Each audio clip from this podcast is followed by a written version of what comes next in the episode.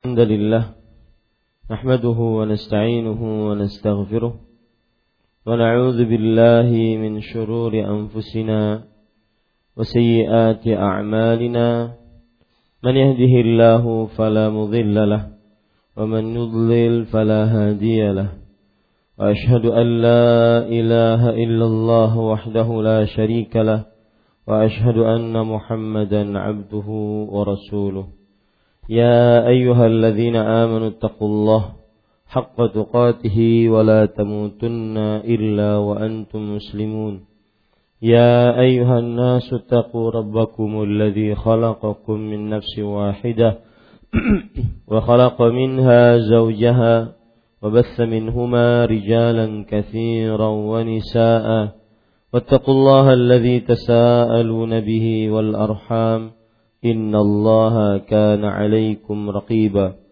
يا أيها الذين آمنوا اتقوا الله وقولوا قولا سديدا يصلح لكم أعمالكم ويغفر لكم ذنوبكم ومن يطع الله ورسوله فقد فاز فوزا عظيما أما بعد فإن أصدق الحديث كتاب الله وأحسن الهدي هدي محمد صلى الله عليه وعلى آله وسلم وشر الأمور محدثاتها وكل محدثة بدعة وكل بدعة ضلالة وكل ضلالة في النار.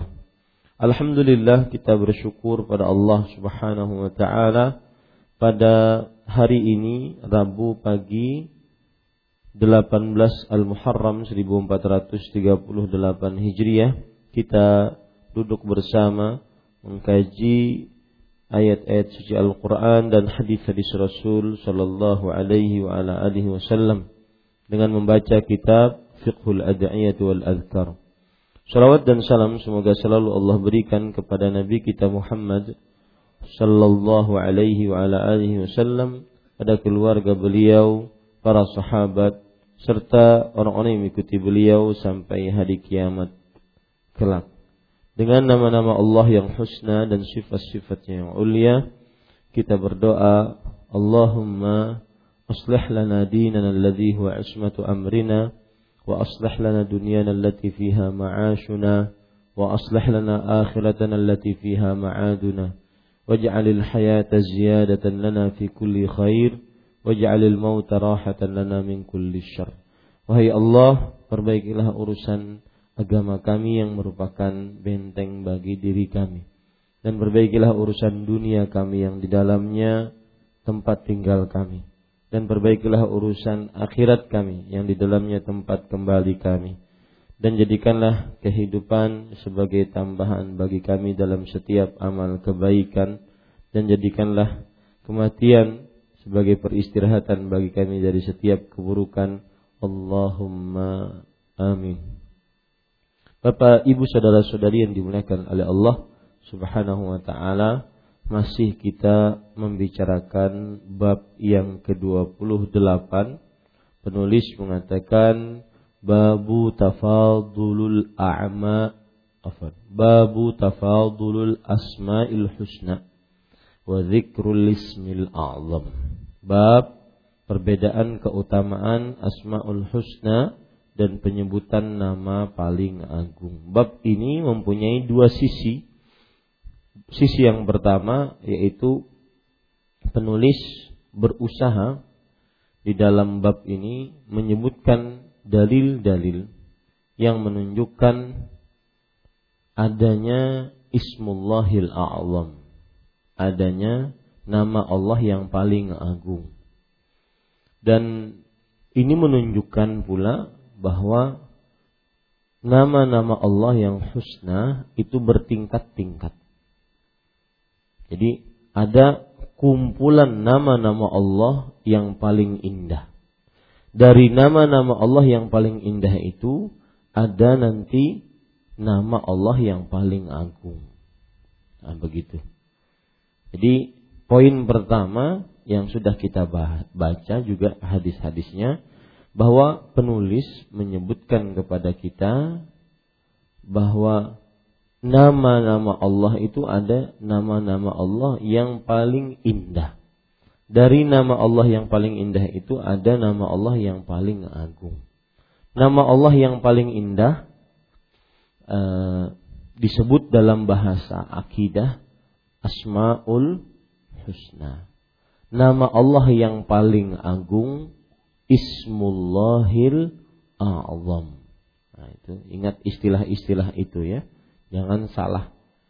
Jadi nama Allah yang paling indah Asmaul Husna atau Ismullahil Husna bisa juga. Kalau nama Allah yang paling agung asma, Ismullahil A'zam.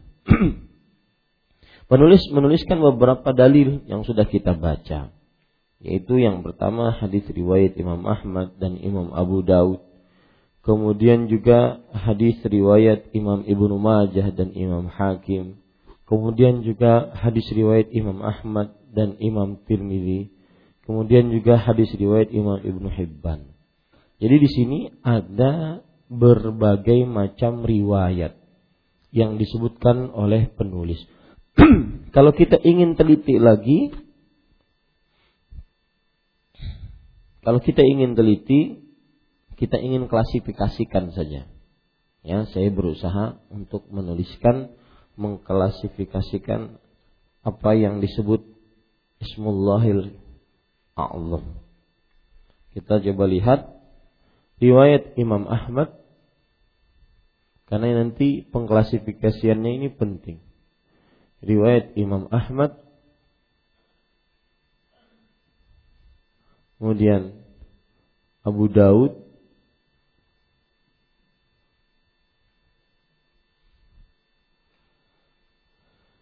hadisnya dari Anas bin Malik.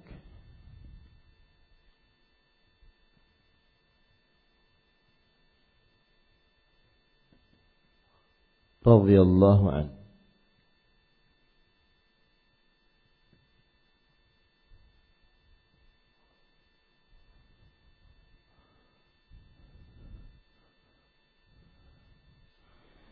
Nama Allah yang husna di sini ada Allahumma inni as'aluka bi anna lakal hamdu la ilaha illa anta wahdaka la syarika lak al-mannan. Ada di sini ada ilah, al-mannan, ada badi'us samawat wal ard.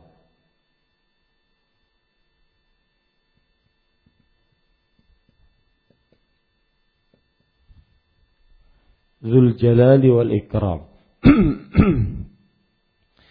Dzul Jalali wal Ikram tidak masuk karena dia sifat Ya Hayyu Ya Qayyum. Riwayat Abu Daud. Ya. Riwayat Abu Daud Al Hayy Al Qayyum.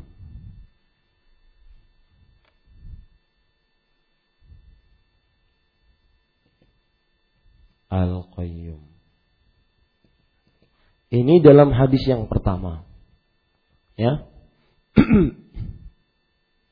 Ada ilah, la ilaha, al-mannan, badi'us samawat, al-hayy al-qayyum. Karena kita ingin mengetahui nanti di dalam doa kita ingin pakai itu. Kira-kira Ismullahil A'zam, nama Allah yang paling agung itu apa? Maka kita bisa pakai. Itu maksud saya menuliskannya. Sekarang kita ambil riwayat yang kedua, riwayat dari sahabat Buraid, afwan, Abu Umamah. Yang kedua, riwayat dari Imam Ibnu Majah. Dari sahabat siapa itu? Abu Umamah. Umamah radhiyallahu anhu.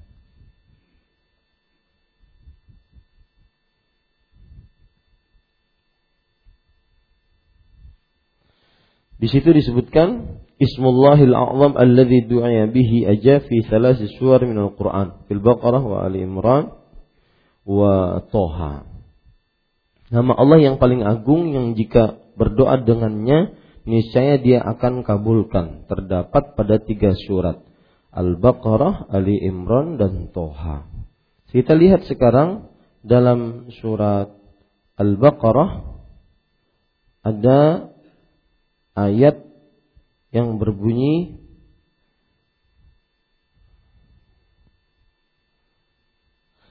Allahu la ilaha illa huwal hayyul qayyum. Ada Allah. Surat Al-Baqarah ala ayat dua lima lima. Al-Hayy Al-Qayyum. Hmm. Ya. Berarti ada kesamaan nih antara riwayat ini. Apa itu? Al-Hayy Al-Qayyum. Riwayat yang lain. Begitu juga dalam surat Ali Imran, awal-awal surat Ali Imran. Alif Lam Mim. Allahu la ilaha illa huwal hayyul qayyum.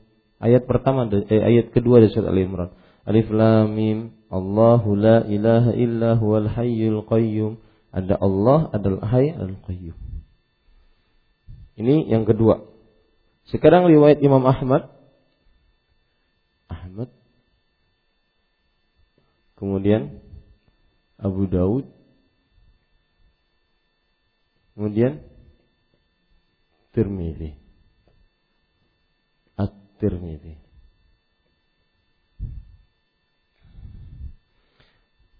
Hadis dari siapa? Asma. Jadi untuk bisa memudahkan membedakannya, lihat sahabat yang meriwayatkannya berbeda-beda. Ini dari Anas, ini dari Abu Umamah, ini dari Asma. Ismullahil a'zam fi hataini ayatain. Nama Allah Subhanahu wa taala yang agung terdapat pada dua ayat ini. Wa ilahukum ilahu wahid la ilaha illa huwar rahman. Wa Fatihatu Ali Imran alif lam mim Allahu la ilaha illa huwal hayyul qayyum. Al-Baqarah seratus enam puluh tiga dan juga pembuka dari surat Ali Imran. Di situ kita lihat ada kata ilah.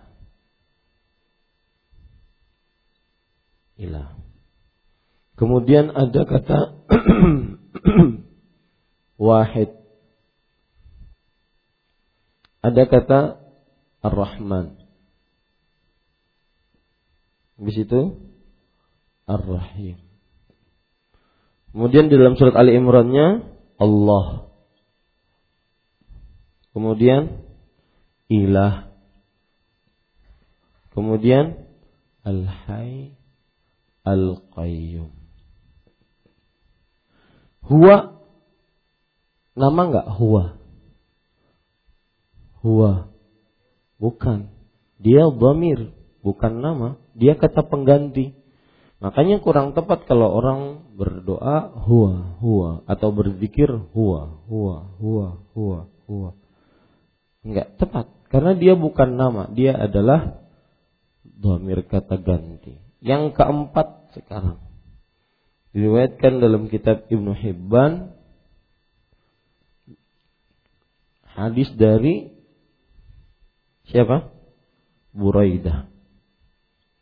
Buraidah radhiyallahu anha, radhiyallahu anhu, radhiyallahu anha. Di sini sebutkan Allahumma inni as'aluka bi annaka bi anni asyhadu annaka antallahu la ilaha illa anta al-ahadus samad alladzi lam yalid wa lam yulad wa lam yakul lahu kufuwan ahad. Ada beberapa nama Allah, Allah. Kemudian ilah. Kemudian al-ahad. Kemudian as-samad.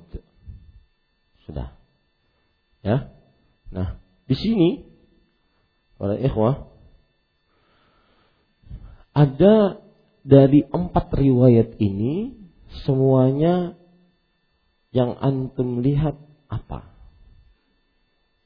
Nama yang semua dari empat riwayat ini ada. Kata apa? Allah. Ini ini Ini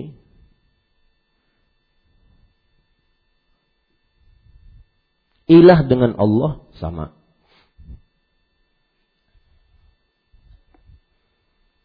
Wallahu a'lam. Itulah Ismullahil A'lam. Merinding saya. Itulah nama Allah yang paling agung. Tidak ada zat manapun yang berhak bernama dengannya.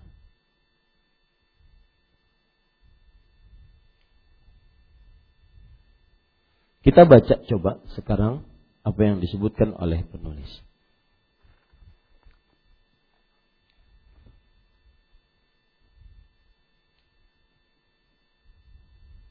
Penulis rahimahullahu hafizahullahu ta'ala berkata, qala al-imam asy-Syaukani rahimahullah fi kitabih Tuhfatuz Dzakirin. Imam asy-Syaukani rahimahullah berkata dalam kitabnya Tuhfatuz Dzakirin, wa qad ikhtalafa atau wa qad ikhtulifa fi ta'yin ismillah ismil a'zami ala nahwin arba'ina qawlan. Qad afradaha as-Suyuti bit-tasnif. Subhanallah. Terjadi perbedaan, maksudnya pendapat di antara para ulama dalam menentukan nama paling agung, yaitu Ismullahil A'lam. Sekitar empat puluh pendapat. Subhanallah, banyak sekali. Ini apa rahasia atau antum bisa mengambil pelajaran apa? Kok sampai terjadi perbedaan pendapat banyak sampai empat puluh? Maksudnya apa? Karena apa? Saking pentingnya masalah ini, mencari nama Allah yang agung. Saking pentingnya masalah ini, maka sampai berbeda empat puluh pendapat. Masing-masing berijtihad, berusaha mencari mencari nama Allah yang paling agung. Kemudian Imam As-Suyuti telah menyebutkannya secara tersendiri dalam satu tulisan khusus. Bahkan sampai Imam As-Suyuti rahimahullah telah menyebutkannya dalam satu tulisan khusus. Uh, Imam Asy-Syaukani rahimahullah itu ulama Islam abad ketiga belas Hijriah. Kita sekarang ke lima belas. Jadi hampir sekitar tiga ratusan tahun yang lalu beliau hidup. Sedangkan Imam As-Suyuti kita ingin tahu saja tahun berapa beliau hidup. Kalau tidak salah beliau hidup adalah abad ke dua belas Hijriah. Ya, ke dua belas Hijriah. Beliau ini terkenal dengan beberapa macam disiplin ilmu, di antaranya ilmu tafsir. Dan ilmu tafsir yang beliau miliki ataupun kitab tafsir yang beliau miliki adalah tafsir apa? Jalaluddin, Jalaluddin atau Jalalain. Itu pemiliknya bernama Jalaluddin As-Suyuti, salah satunya. Makanya disebut dengan Tafsirul Jalalain. Pernah mendengar kata Tafsirul Jalalain? Salah satu pemiliknya bernama Jalaluddin As-Suyuti. Ya, Jalaluddin As-Suyuti. Beliau ini, oh bukan, beliau ini ulama abad kesembilan Hijriah. Meninggal pada tahun delapan ratus empat puluh sembilan Hijriah. Ya, termasuk dari ulama-ulama besar dari kaum muslimin, Jalaluddin As-Suyuti. Dan beliau termasuk dari ulama Mesir. Ya, As-Suyuti termasuk dari ulama Mesir. Dan Jalaluddin As-Suyuti inilah salah seorang ulama yang berpendapat di dalam kitabnya bahwa bapak dan ibu Nabi Muhammad sallallahu alaihi wasallam di akhirat di dalam surga. Beliau berpendapat itu. Dan beliau ulama abad ke sembilan, uh, wafatnya sembilan ratus sebelas, afwan salah tadi saya. itu lahirnya delapan ratus empat puluh sembilan, wafatnya sembilan ratus sebelas. Itu berarti ulama abad kesepuluh Hijriah. sepuluh Hijriah. Nah, ini beliau menulis tentang buku tentang Ismullahil A'zam. Saking pentingnya masalah ini. Kita baca lagi apa yang disebutkan oleh penulis. Walam yadhkuris Suyuti fi kitabih alladhi afradahu fi dhalika walladhi asmahu ad-durrul munazzam bismillahil a'zam. Namun As-Suyuti tidak menyebutkan dalam kitabnya yang beliau khususkan tentang masalah itu, dan beliau beri nama ad-durrul munazzam bismillahil a'zam atau bismil a'zam. Siwa asyrina qawlan, melainkan hanya dua puluh pendapat. Wa katsirun minha zahirun dha'fuhu li'adami qiyami dalilin sahihin sarihin ala sihhatih wa thubutih. Melainkan hanya dua puluh pendapat, kebanyakan dari pendapat itu sangat nyata kelemahannya karena tidak didukung oleh hadis yang sahih lagi tegas. Ya. Yang kita tidak bisa menentukan, tidak bisa menentukan bahwa hadis ini, eh, ini nama Allah yang paling agung, kecuali berdasarkan dengan hadis. Nah, beliau menyebutkan dua puluh per- pendapat, tetapi dua puluh pendapat itu kebanyakannya lemah, karena tidak bersandar dengan hadis yang sahih.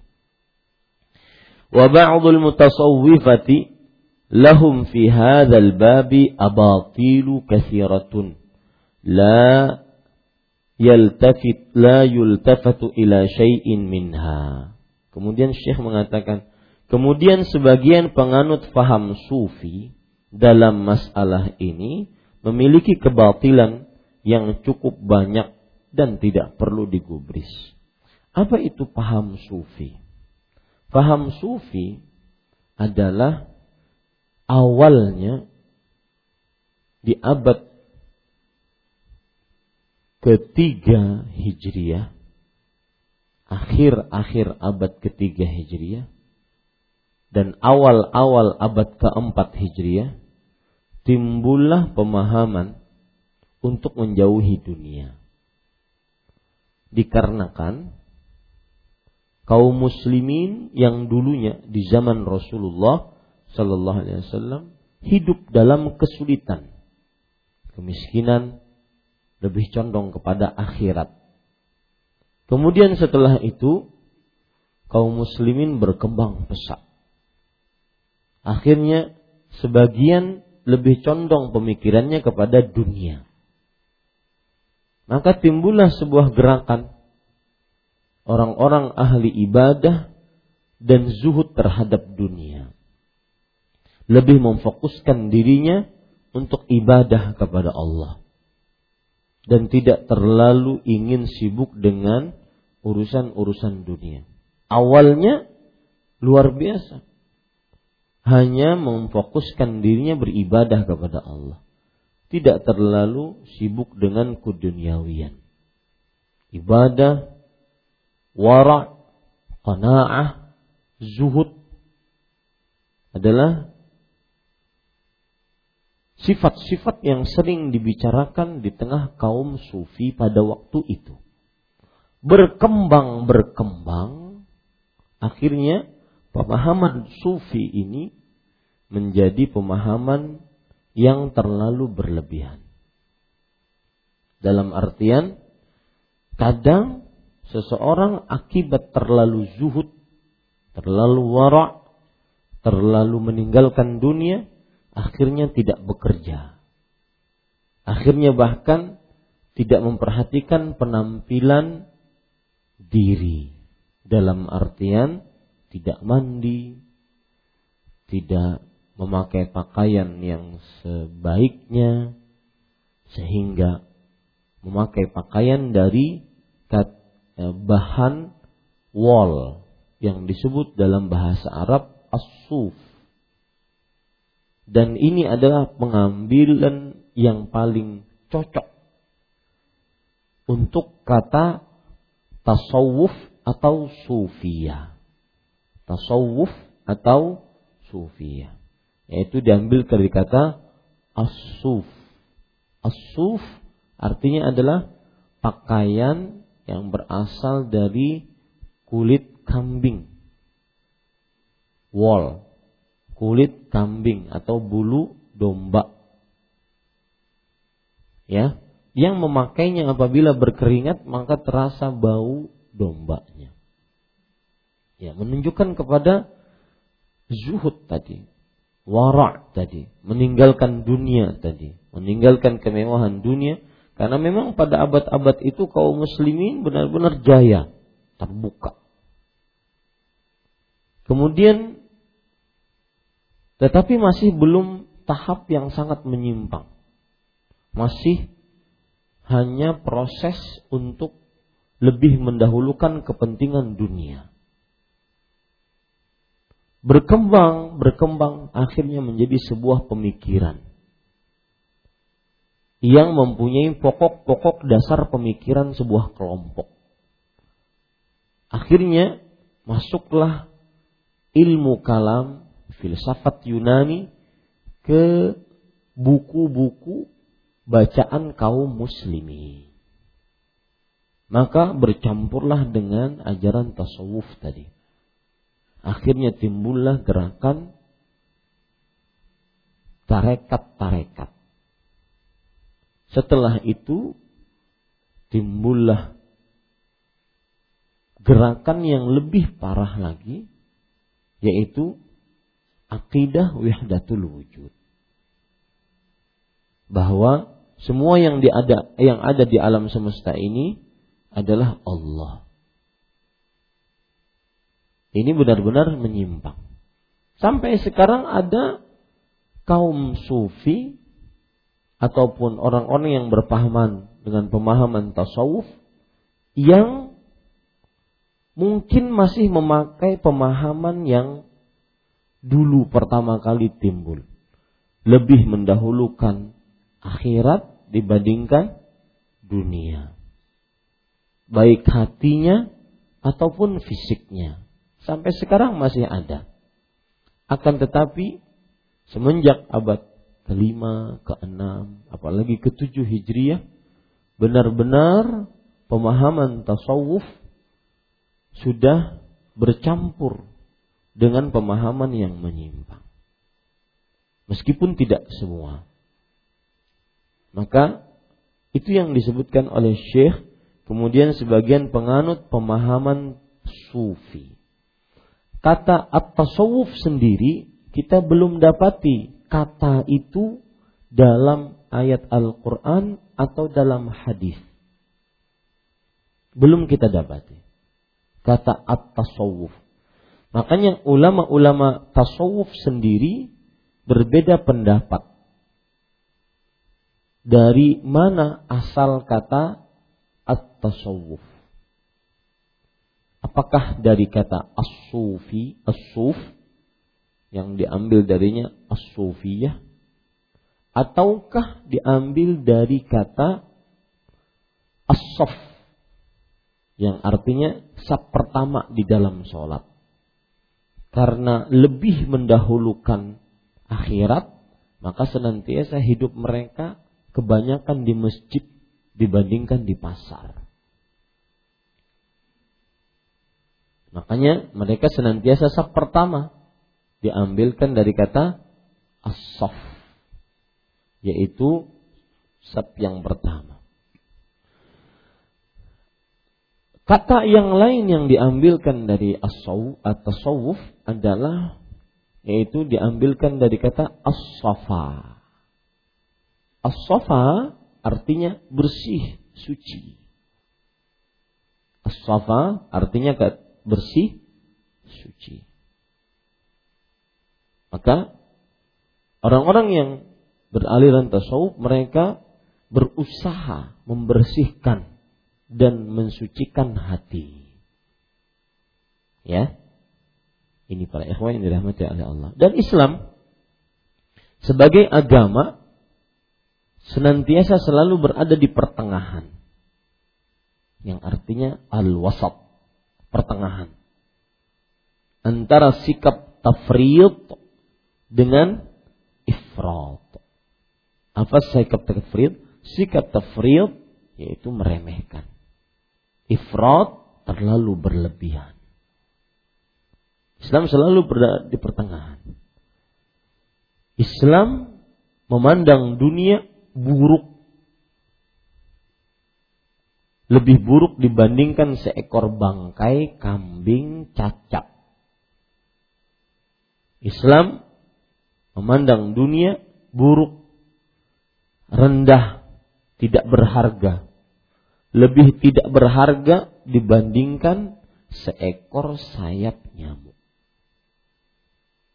Dan seorang muslim disebabkan karenanya tidak boleh rukun, maksudnya condong, cenderung kepada dunia, karena dia dicela dalam agama.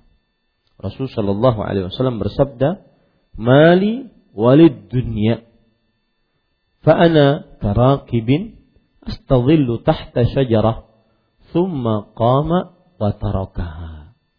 Apa hubunganku dengan dunia? Aku hanya seperti seorang penggembara yang berteduh di bawah sebuah pohon, lalu ia bangun dan meninggalkan pohon tersebut. Pohon itulah dunia. Apakah masuk akal kalau di bawah pohon itu kita bangun istana? Tidak. Apakah masuk logika seorang muslim kalau di bawah pohon tersebut kita memiliki semuanya, sedangkan kita tidak memiliki bekal untuk melanjutkan perjalanan? Kan tidak. Begitu seorang muslim memandang dunia, dia mencela dunia di dalam hatinya, tetapi dia pun bisa menggapai dunia untuk kepentingan peribadatannya kepada Allah. Jadi senantiasa berada di pertengahan, tidak terlalu meremehkan dunia, tidak terlalu berlebihan terhadap dunia. Begitu cara yang paling baik dalam menghadapi perkara dunia. Dan itu sedikit tentang ajaran tasawuf. Yang menyimpang, sebagaimana sudah saya sebutkan tadi, yang terlalu berlebihan. Terlalu berlebihan, misalkan, terlalu berlebihan zuhudnya dan wara'nya. Karena semua yang berlebihan akan menunjukkan kepada kekeliruan. Rasul Shallallahu Alaihi Wasallam bersabda, Iyyakum wal-ghuluwa fa innama ahlaka man kana qablakum al-ghuluwu.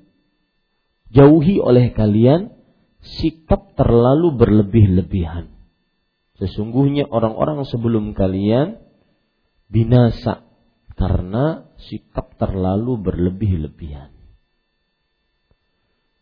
Maka berlebih-lebihan dalam sikap wara', zuhud, menjauhi dunia, akhirnya tidak mau memakai pakaian yang bersetrika, tidak mandi selama sebulanan. Nah, sibuk dengan e, me, menjauhi dunia. Karena kalau seandainya tidak apa namanya kalau mandi wangi, ini dunia nih. Maka muslim tidak seperti itu memandang dunia. Ya, ajaran Islam tidak seperti itu. Senantiasa wasat, yaitu senantiasa di, di dalam pertengahan antara sikap terlalu berlebihan, terlalu meremehkan. Begitu ya. Dan juga termasuk kekeliruan yang terjadi melihat dari sejarah-sejarah yang ada adalah ajaran wahdatul wujud. Simanunggaling kaulo gusti, bahwa semua alam semesta adalah Allah.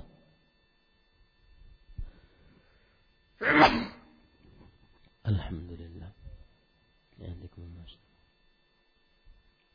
Semua alam semesta adalah Allah.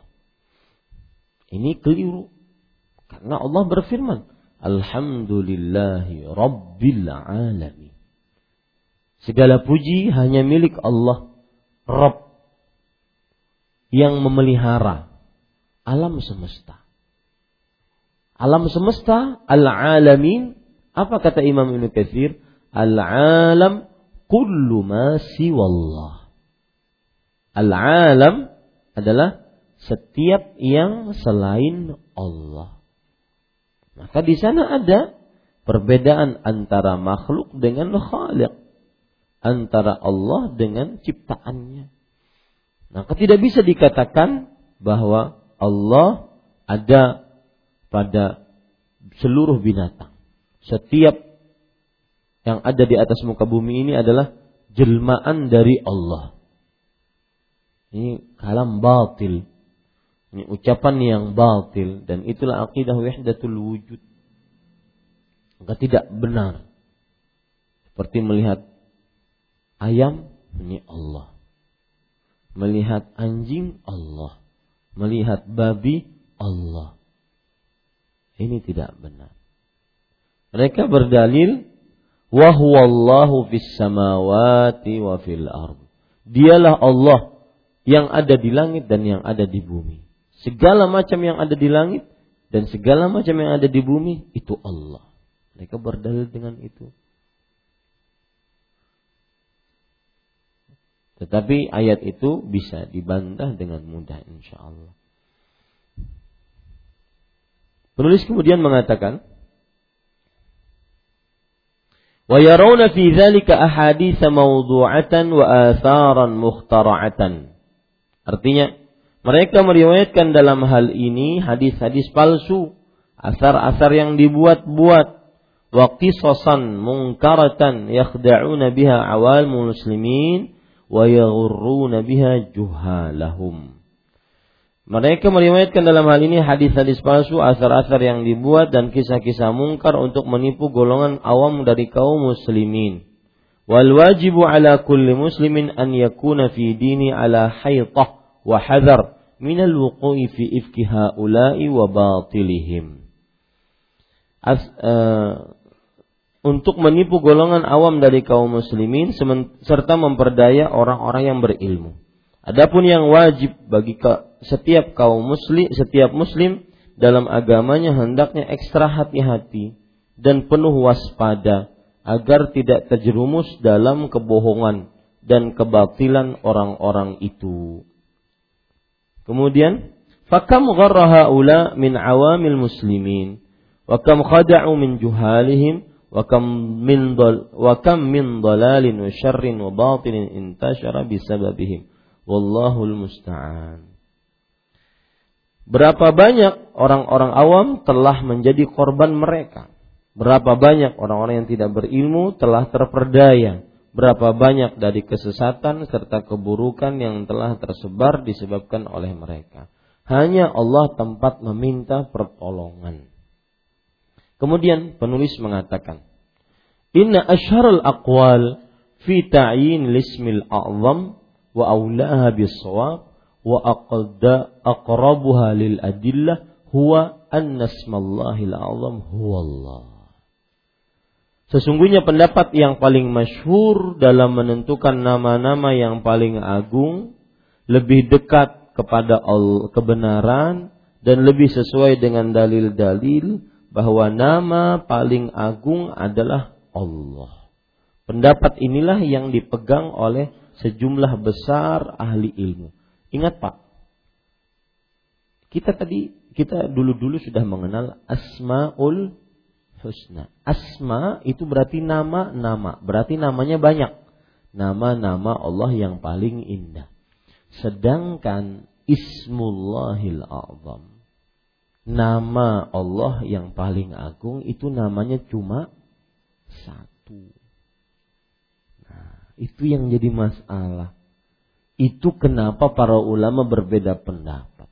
Karena namanya cuma sah, satu. Yang kalau kita berdoa dengan nama yang satu itu, maka akan dikabulkan doanya oleh Allah Subhanahu wa ta'ala. Makanya di sini penulis menyebutkan bahwa pendapat yang dipegang oleh sejumlah besar ahli ilmu adalah Allah, bahwa Ismullahil A'zam, nama Allah yang paling agung, yaitu apa? Allah. Ya, ini pendapat yang paling masyhur di tengah kaum muslimin dan di tengah ulama-ulama kaum muslimin. Kemudian penulis mengatakan, nah sekarang Bapak, Ibu, saudara-saudari yang dimuliakan oleh Allah, penulis menyebutkan penguatan-penguatan dari para ulama tentang Ismullahil A'zam, yaitu tadi Allah. Jadi beliau merojihkan pendapat Ismullahil A'zam adalah siapa? Atau ya apa? Allah. Saya baca di sini bahwa kata atau nama Ismullahil A'zam, Allah, itu diulang oleh Allah sekitar dua ratus enam puluh sembilan puluh tujuh eh dua ribu enam ratus sembilan puluh tujuh kali. Kata Allah diulang. Kemudian di dalam Al-Qur'an memakai Allahumma yang artinya ya Allah, itu sekitar lima kali. Ya, sekitar lima kali. Ar-Rahman yang juga merupakan pendapat kuat bahwa salah satu nama Allah yang agung adalah Ar-Rahman, pendapat lain. Itu disebutkan sebanyak tujuh puluh, lima puluh tujuh kali. Wallahu alam, para ikhwan yang dirahmati oleh Allah, bahwa nama Allah yang agung adalah Allah. Maka sering-sering memakai doa, eh memakai nama Allah yang paling agung ini dalam ber, berdoa. Allah.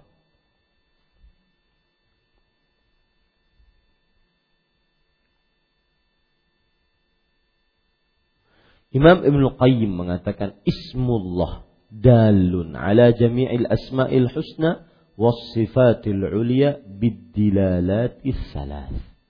Nama Allah menunjukkan kepada seluruh asma'ullahil husna dan seluruh sifat-sifat Allah yang paling tinggi dengan penunjukan sebanyak tiga kali penunjukan.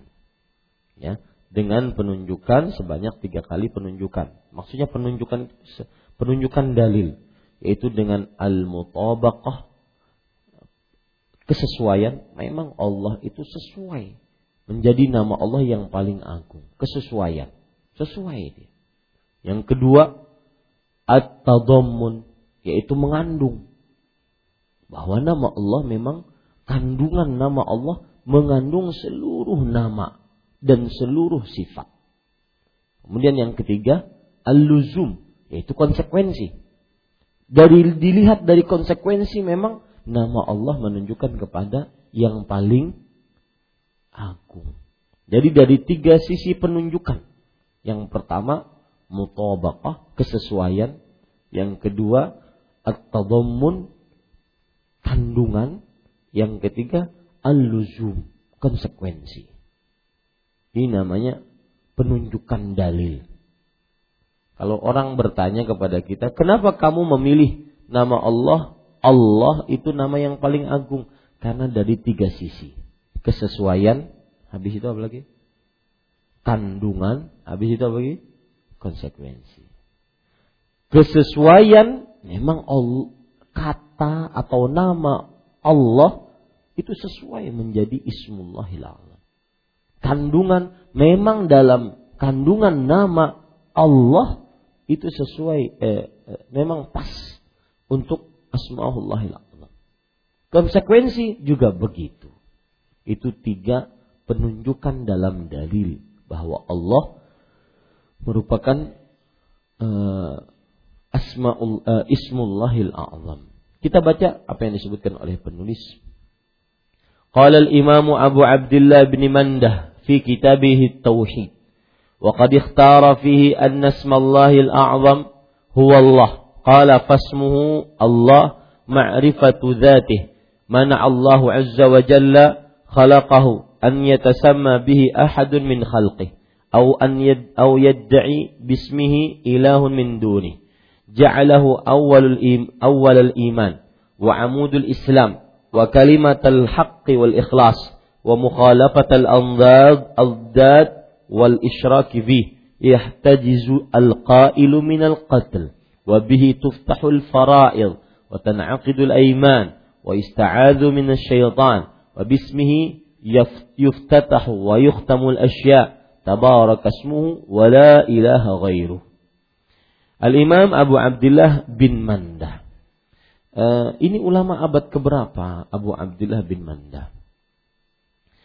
Uh, para ulama mereka itu ada yang terkenal dengan disiplin ilmu tersendiri. Ibnu Mandah ini terkenal dengan disiplin ilmu akidah. Makanya beliau mempunyai kitab judulnya Tauhid, At-Tauhid. Dan beliau ini ulama Islam abad keempat Hijriah, karena meninggal pada tahun tiga ratus sembilan puluh lima Hijriah. Ya, abad keempat Hijriah. Imam Abu Abdullah bin Mandah berkata, beliau itu orang mana, Ustaz? Orang Tanjung kah? Orang mana? Beliau itu adalah orang Al-Asfahan. Asfahan. Orang mana berarti? Hah? Asfahan. Orang Persia, ya, yang sekarang Iran. Asfahan. Paham? Ya, baik. Di mana beliau memilih di dalamnya nama yang paling agung adalah Allah. Namanya Allah, kata beliau, adalah pengenal bagi zatnya. Ya, dan Allah telah mencegah ciptaannya untuk memakainya sebagai nama. Nah, ini sekarang beliau menyebutkan indikasi-indikasi kenapa kenapa Allah Ismullahil A'zam. Pertama, Allah menunjukkan, kata Allah itu menunjukkan kepada zatnya Allah. Yang kedua, kata Allah, kenapa Ismullahil A'zam? Karena tidak boleh ada orang yang bernama dari makhluk-makhluknya dengan nama itu. Tapi di sini ada nggak? Hah? Tuhan tapinya ya, bukan Allah. Allah tidak boleh sama sekali. Ya, karena tidak ada yang bernama dengannya kecuali Allah. Kemudian penulis mengatakan, atau ada sembahan selainnya yang mengklaim bernama seperti itu. Sembahan selain Allah pun tidak ada yang bernama Allah. Dia menjadikannya sebagai awal keimanan. Maksudnya kata Allah itu adalah awal keimanan, yaitu dengan seorang mengucapkan asyhadu an la ilaha illallah. Awal keimanan. Ya. Kemudian juga awal keimanan, Rasulullah sallallahu alaihi wasallam pernah bersabda, al-iman bid'un wa sab'una syu'bah, a'laha qaulu la ilaha illallah. Iman itu tujuh puluh lebih golongannya atau bagiannya. Yang paling tinggi dari keimanan ucapan la ilaha illallah. Ini para ikhwan yang dirahmati Allah. Untuk memakainya sebagai nama atau ada sembahan selainnya yang mengklaim bernama seperti itu, dia menjadikan sebagai awal keimanan. Tiangnya Islam. Ya, tiangnya Islam. Kalau seandainya tidak ada kalimat tauhid la ilaha illallah, tidak ada Islamnya. Serta kalimat hak dan ikhlas. Ya, ucapan Allah ada pada kalimat ikhlas. Yaitu kita senantiasa beribadah harus dengan ikhlas. La ilaha illallah, tidak ada ilah yang berhak diibadahi melainkan Allah. Ini menunjukkan kepada keikhlasan. Ya, makanya para ulama mengatakan ucapan la ilaha illallah itu kalimat tauhid atau kalimat ikhlas. Nah, gitu. Kalimat tauhid karena menunjukkan satu saja yang hanya berhak diibadahi, siapa dia? Allah. Menyelisih lawan-lawan dan sekutu padanya, orang-orang yang mengucapkannya terlindung dari pembunuhan. Kalau misalkan orang mengucapkan mau perang, eh, sudah perang gitu, terdesak musuh nih, orang kafir. Kemudian dia mengatakan Allah, Allah, enggak boleh dibunuh. Karena itu menunjukkan dia sedang menyebutkan nama Allah yang paling agung. Dengan nama ini kewajiban-kewajiban menjadi dibuka dan sumpah-sumpah menjadi mengikat. Kewajiban-kewajiban menjadi dibuka maksudnya apa? Maksudnya apa? Dengan nama Allah ini. Kewajiban-kewajiban menjadi dibuka. Seperti apa? Hah? Apa maksudnya? Sholat, puasa, zakat, ibadah-ibadah yang lain. Misalkan kalau kita mau mau eh, apa namanya? makan. Mengucapkan bismillah. Ya. Misalkan kalau kita mau e, membaca Al-Qur'an, mengucapkan auzubillahi minasyaitonirrajim, habis itu bismillah. Membuka awal-awal ibadah wajib. Kemudian sumpah-sumpah menjadi mengikat. Kalau disebutkan kata Allah, wallahi, ya, sumpah demi Allah, itu berarti sumpahnya mengikat. Harus dikerjakan sumpahnya. Kalau tidak harus bayar penebus. Kalau tidak harus bayar apa? Penebus. Dijadikan perlindungan dari setan. Dengan kata Allah, ya, seseorang bisa dilindungi dari setan. Dalam surat apa? Ayat kursi. Allahu la ilaha illa huwal hayyul qayyum. Siapa yang membacanya sampai selesai, kata Rasulullah sallallahu alaihi wasallam, sebagaimana dalam hadis Abu Hurairah ketika bertemu dengan iblis, bahwa la yazalu alaika minallahi hafiz wa la yaqrabannaka syaitanun abada. Masih ada saja seorang malaikat yang menjagamu dan syaitan tidak akan pernah mendekatimu. Dijadikan perlindungan dari syaitan, dengan namanya dimulai dan ditutup segala sesuatu. Ya, apa dimulai dan ditutup segala sesuatu? Bismillah. Ditutup alhamdulillah. Subhanallah. Maha berkah namanya dan tidak ada sembahan yang hak selainnya. Berarti dengan penjelasan seperti ini kita dapati bahwa memang pantas Ismullahil Azam, nama Allah satu yang paling agung, yaitu apa? Allah. Demikian. Saya baca ya, karena saya ber, eh, apa? bertekad ini habis sekarang. Nama yang mulia ini memiliki keistimewaan-keistimewaan yang tidak ada pada nama-nama yang lain. Di antara keistimewaannya bahwa Allah menyandarkan nama-nama lain kepadanya. Seperti firman-Nya, bagi Allah asma'ul husna. Lillahil asma'ul husna. Bagi Allah. Jadi ada kata Allah. Allah menyandarkan nama Allah, nama-nama lain dengan Allah. Ya, Allah menyandarkan nama-nama lain dengan siapa? Dengan nama Allah. Nama-nama yang paling indah. Dikatakan pula Al-Aziz, Ar-Rahman, Al-Karim, Al-Quddus. Termasuk di antara nama-nama Allah. Tetapi tidak dikatakan Allah termasuk Ar-Rahman. Nah, itu enggak. Enggak dikatakan Allah termasuk Ar-Rahman. Artinya Allah itu berdiri sendiri. Ya, tidak bisa eh, dikatakan Ar-Rahman masuk kepada Allah. Enggak, Allah sendirian nama itu. Di, karena dia adalah nama yang paling agung. Bahkan nama yang mulia ini berindikasi kepada semua makna Asma'ul Husna dan menunjukkan kepadanya secara garis besar. Sedangkan Asma'ul Husna, nama-nama yang paling indah, merupakan perincian dan penjelasan bagi sifat ilahiyah, yaitu Allah.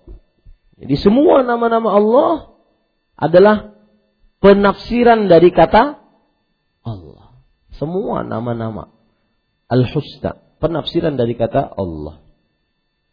Berdasarkan makna-makna yang agung ini dan selainnya menjadi kekhususan, maka kekhususan nama ini, maka sejumlah ahli ilmu cenderung memilih bahwa nama Allah yang paling agung adalah Allah. Di antara perkara yang menguatkannya bahwa nama yang mulia ini telah disebutkan dalam semua hadis yang mengisyaratkan tentang nama Allah yang paling agung. Nah, ini juga hadis-hadis yang berbunyi tentang nama-nama Allah pasti ada, pasti ada apa? Allah. Hadis yang berse- yang menyebutkan tentang nama-nama Allah, maka pasti ada nama Allah. Sebagian il- ahli ilmu ada yang berpendapat bahwa nama yang paling agung adalah Al-Hayyu Al-Qayyum. Nah, ini pendapat kedua. Imam Ibnu Qayyim rahimahullah berkata dalam kitabnya Zadul Ma'ad, sesungguhnya sifat hayyah, hidup, mencakup semua sifat kesempurnaan dan konsekuensi kepadanya. Sedangkan Al-Qayyum mencakup semua sifat perbuatan. Oleh karena itu nama Allah yang paling agung jika digunakan berdoa niscaya Allah kabulkan, dan bila digunakan meminta maka Allah akan memberikan. Ia adalah bernama Al-Hayyu Al-Qayyum. Ini pendapat kedua. Gimana menggabungkannya? Pakai aja dua-duanya. Ya Allah, ya Hayyu Qayyum. Ya Allah, ya Hayyu Qayyum. Kalau dalam berdoa. Nama ini telah disebutkan pula pada sebagian besar hadis-hadis yang mengisyaratkan tentang nama-nama Allah yang paling utama. Pendapat ini dan yang sebelumnya merupakan pendapat yang paling kuat tentang nama yang paling utama. Terlepas dari semuanya, ini adalah masalah ijtihad karena tidak ada dalil qat'i pasti yang menunjukkan penetapannya, sehingga wajib untuk dijadikan padang, pan, pegangan. Hanya saja barang siapa berdoa kepada Allah Subhanahu wa taala dengan doa-doa terdahulu seperti dia mengatakan dalam doanya, Allahumma inni as'aluka bi anna lakal hamdu la ilaha illa anta wahdaka la syarika la al-mannan ya badi'us samawati wal ardhul jalali wal ikram, atau dia mengatakan Allahumma inni as'aluka bi anni ashhadu annaka antallahu la ilaha illa antal ahad as-samad alladzi lam yalid wa lam yulad wa lam yakul lahu kufuwan ahad. Namun uh, Apa? kemudian penulis mengatakan, maka sungguh dia telah berdoa kepada Allah menggunakan namanya yang paling agung.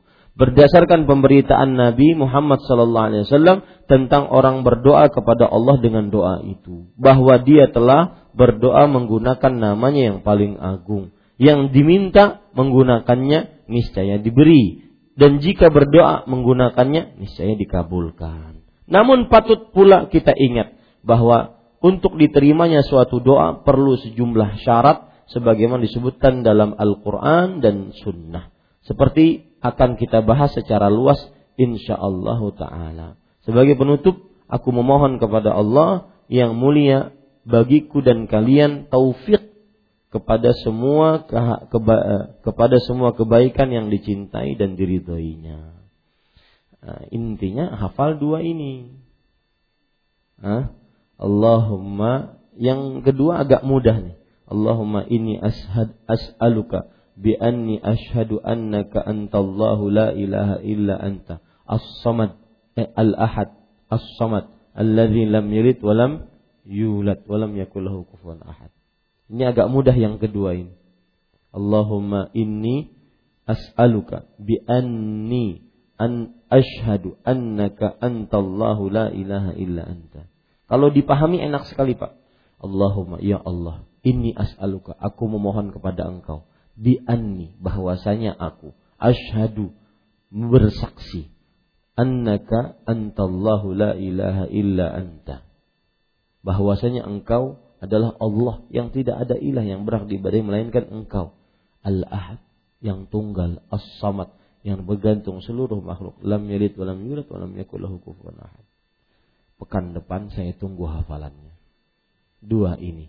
Dan penghafalan ini untuk kebaikan saudara sekalian. Seperti doa sebelumnya. Doa galau. Ya, kemudian doa apa lagi itu? Hah? Doa sujud. Maka yang tidak menghafal, ya jangan salahkan diri eh, orang lain. Salahkan diri sendiri. Itu kebaikan untuk diri sendiri. Dan sepekan insya Allah tidak mengerjakan yang lain, insya Allah bisa hafal. Ya. Mudah, cuma dua baris. Pian hafal surat Al-Baqarah. Ini dua baris aja. Ya, wallahu a'lam. Alhamdulillah selesai bab yang kedua puluh delapan. Mudah-mudahan kita bisa sambung pada kesempatan yang lain. Wallahu a'lam. Wa sallallahu nabiyana Muhammad walhamdulillahi rabbil alamin.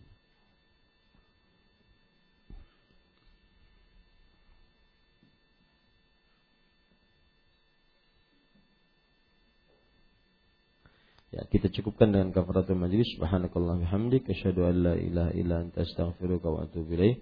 Wassalamualaikum warahmatullahi wabarakatuh.